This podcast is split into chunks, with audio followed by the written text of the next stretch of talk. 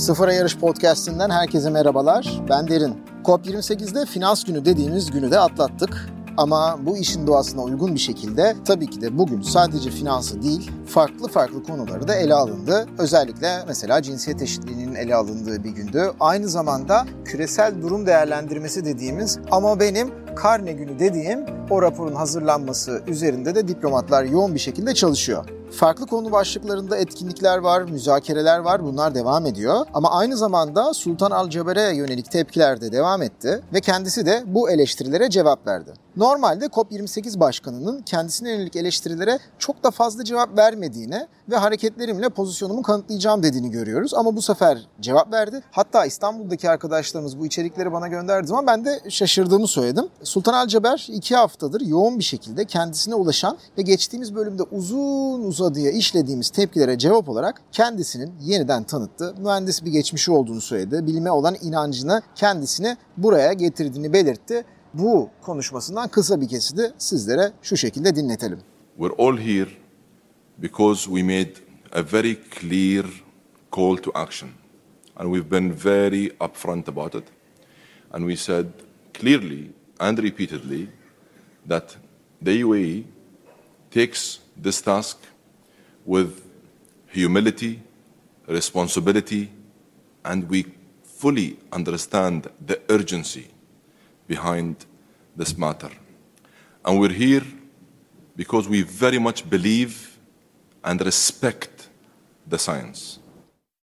Fosil yakıtlardan kademeli azaltımın ve kademeli çıkışın kaçınılmaz olduğunu kendisinin de söylediğini, bu önemli değişimin gerçekçi, pragmatik, adil ve sorumlu bir şekilde olmasını gerektiğini de tekrar altını çizdi. Bu konuyu çok fazla uzatmayıp burada paketleyip bir bavula koyacağız. Bir daha bu konuda eğer haberler çıkarsa bunu tabii ki de tekrar burada işleriz ama artık güne bir geçelim. COP28'de şu ana kadar en az duyduğum kelimelerden bir tanesi IPCC yani Hükümetler Arası İklim Değişikliği Paneli. COP dediğimizde nedir bölümünde IPCC çok uzun uzadıya işlemiştik. En son yayınlanan IPCC raporuna göre 1,5 derece hedefi için 2050'ye kadar petrol kullanımının %60, doğalgaz kullanımının ise %45 seviyesinde azaltılması gerekiyor. Fosil yakıt üretiminin artış beklentisine bu eğriye baktığımız zaman ise şu anki talebi kullanarak böyle geleceğe dair bir projeksiyon yaptığımızda kimi kurumlar 2050'ye kadar fosil yakıt üretiminin iki katına bile çıkabileceğini bekliyorlar. Yani burada geçmişten gelen trendi geleceğe uzattığımız zaman yaptığımız projeksiyon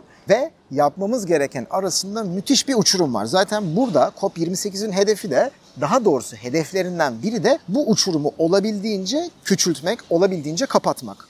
Yani Sultan Alcabar yani COP28 başkanı sadece Dubai'ye giderken bölümünde bahsettiğimiz Birleşik Arap Emirlikleri ismini duyunca direkt zihnimizde can fosil yakıt önyargılarından dolayı tepki vermek yerine bahsettiği verilere baktığımız zaman da aslında hak da vermiyor değiliz. Burada gerçekten de geleceğe dair olarak bir beklenti var. Bu beklentileri karşılamak için yoğun bir biçimde çalışmamız gerekiyor. Elimizde bir bilim var teknolojik olarak yapmamız gereken adımları neredeyse tamamı var ve 3 aşağı 5 yukarı bir yol haritası olsa da ülkelerin fosil yakıtlarından ve sağladıklarından vazgeçme planı yok gibi gözüküyor şu anda. Bu sadece bu arada fosil yakıt üreticileri için geçerli değil, kullanıcılar için de geçerli. Bunu da unutmayalım. Bir ülkede petrol çıkmayabilir, doğalgaz çıkmayabilir ama bu tarz fosil yakıtların alım ve satım sözleşmelerinin kendine sağladığı yan imkanlardan vazgeçmek istemeyebilir. Bu tarz fosil yakıt alım satım sözleşmeleri uluslararası diplomasilerde ülkelere farklı kanallar açıyor olabilir. Fosil yakıtlara dayalı endüstriyel altyapının veya ulaşım sisteminin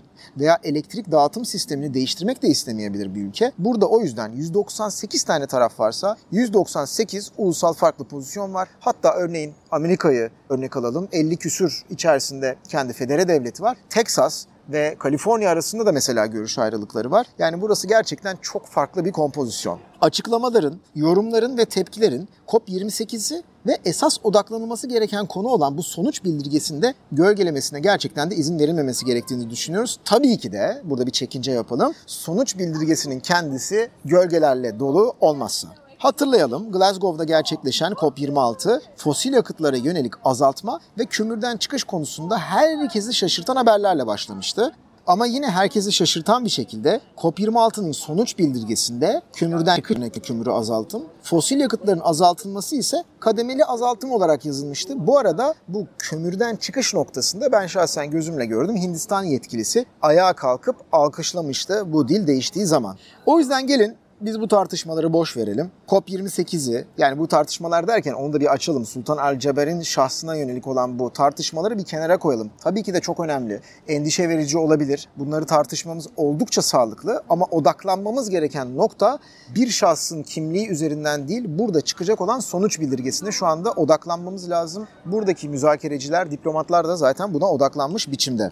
COP28'in finans gününde tartışılan konu başlıklarından biri iklim finansmanı da işte bu sonuç bildirgesinin başarısını belirleyecek etkenlerden bir tanesi. Uzmanlar gelişmekte olan ve gelişen ekonomilerin sera gazı salımlarını azaltma ve iklim değişikliğine uyum için her yıl 2.4 trilyon dolarlık bir yatırıma ihtiyaç olduğunu belirtiyor. 2.4 trilyon dolar gerçekten oldukça muazzam bir rakam. Türkiye'nin de gayri siyafi yurt içi hasılası yanlış hatırlamıyorsam 850 milyon milyar dolar civarında olması gerekiyor. E, mesela Amerika'nın yıllık askeri harcamaları şu anda yaklaşık 900 milyar dolara dayanmış durumda. Örnek vereyim Apple şirketinin piyasa değeri de 3 trilyon dolar civarında gerçekleşiyor. Yani böyle baktığımız zaman her yıl bir Apple değerinde şirket kadar yatırım yapmamız lazım dediğimizde aslında tabii ki de herkes e ne olacak yapalım diyecektir. Ama burada şöyle bir durum var. Bunu kim ödeyecek? Nasıl ödeyecek? Nasıl finansmanı yapılacak? İklim değişikliğinden en çok etkilenen ülkelerin ise kuraklık, seller, tayfun, kasırga, fırtına gibi doğal felaketlerden dolayı yaşadığı sorunları ise kayıp ve zarar fonu. Hani bu ilk gün anlattığımız kayıp ve zarar fonunun 2030'a kadar 100 milyar dolarlık bir bütçe sağlanacağı öngörülüyor. Ancak daha önce de benzer fonlar kurulmaya çalışıldı. Biliyorsunuz burada ilk gün açıklanan kayıp ve zarar fonunda bir anda 400-450 milyon dolar civarına çıkıldı. Daha sonrasında 600-700 milyon dolar civarına çıkıldı. Ama şu anda oradaki momentum da yavaş yavaş devam ediyor gibi gözüküyor. Yani önümüzdeki 10 yıl içinde sadece gelişmekte olan ülkeler iklim değişikliğine karşı 150 milyar dolara yakın bir yardıma ihtiyacı olacak. İklim finansmanı konusunda konferans içindeki özellikle gelişmekte olan ülkelerin önerilerinden biri finansal sektöre yönelik binde birlik küresel bir vergi konulmasıydı. Bu vergi 2022 rakamlarına göre iklim krizine yönelik bir yılda 430 milyar dolarlık bir bütçe sağlanabileceğini öngörüyor. Benzer bir şekilde küresel petrol ve doğal gaz gelirlerine konacak %5'lik bir vergi de ekstra olarak yılda 200 milyar dolarlık bir vergi gelir sağlıyor. Burada gördüğünüz gibi bütün dünyadaki finansman işlemlerine minimal binde birlik bir vergi. Petrol ve doğal gaz tarafına ise karbon vergisine benzer bir şekilde ekstra %5'lik bir vergi koyuyorsunuz ve toplamda 630 milyar dolara yakın bir gelir elde edebiliyorsunuz. Ama şimdi eğri oturup doğru konuşalım, şapkamızı da önümüze koyalım.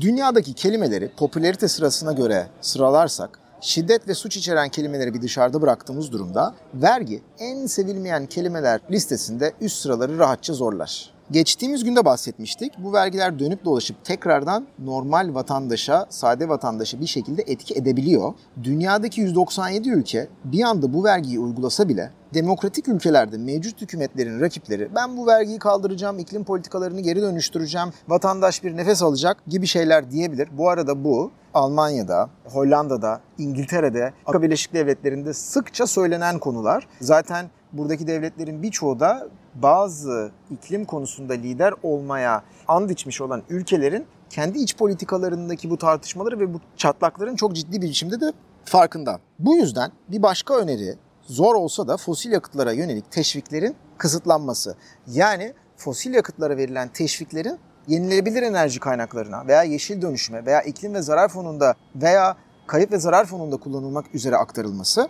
Burada bir parantez açalım ve neden teşviklerden bahsettiğimizi söyleyelim. 2022 yılında fosil yakıtlara verilen teşvikler bir rekor kırarak 7 trilyon dolara çıktı. Ve bu bütçenin iklime uyum projelerinde kullanılması oldukça tabii ki de mantıklı geliyor. Ama burada şunu unutmamamız gerekiyor. 200-250 yıldır bu ekonomik süreçler ve politik süreçler iç içe geçmiş durumda. O yüzden bu teşvik mekanizmalarının dönüştürülmesi ben burada ağzımdan iki cümle çıkarken oldukça kolay ama gerçek uygulamaya gittiğimiz zaman oldukça zor. Asıl soru şu. COP28 bu finansal ihtiyaçlara cevap olacak mı? Bu derde deva olacak. Şimdilik buna cevap vermek için çok erken. ev sahibi Birleşik Arap Emirlikleri'nden, Japonya'dan, Danimarka'dan, Rockefeller e, Vakfı'ndan onlarca finansman ve yatırım haberi var. Ama onlara girersek bu yayın bitmez. Belki sonda sizin için bir Z raporu alırız.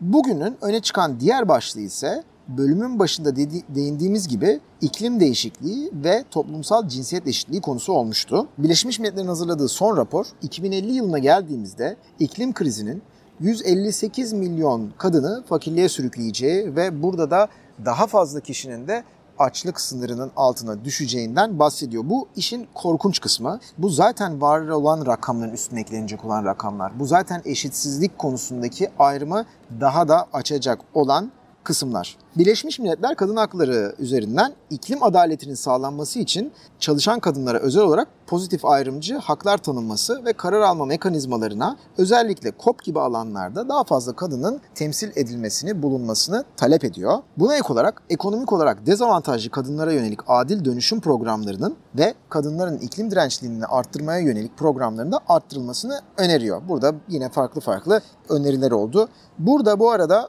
çok fazla konuşulan bir konuda Razan Halife El Mübarek'in konuşması oldu.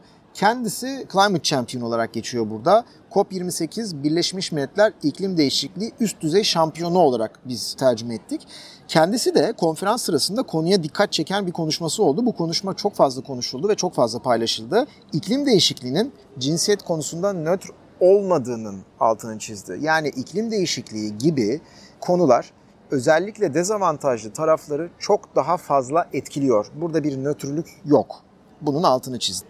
El Mübarek dünyadaki yoksul toplulukların ağırlıklı olarak kadın ve kız çocuğu nüfusuna sahip olduğundan bahsetti. Bu yüzden kadın ve genç kızların iklim hareketinin önünü çektiğini ve COP28 özelinde cinsiyet eşitliği merkezi bir fonun kurulması gerektiğinden bahsetti. Bunun da kurulacağını kendisi söyledi. E, bu konuşmayı da yine internette bulabilirsiniz. Biz yine aşağıda ekliyoruz. Ayrıca biliyorsunuz ki bu podcast serisinde günlük gelişmeleri aktarmakla kalmayıp COP28'de Türkiye pavilyonunda köşemizi ziyaret eden, sürdürülebilirlik konusunda kafa yoran kişilerle gerçekleştirdiğimiz röportajları da paylaşıyoruz. Bu röportajları da dinlemenizi ciddi bir şekilde tavsiye ederiz. Görüşmek üzere.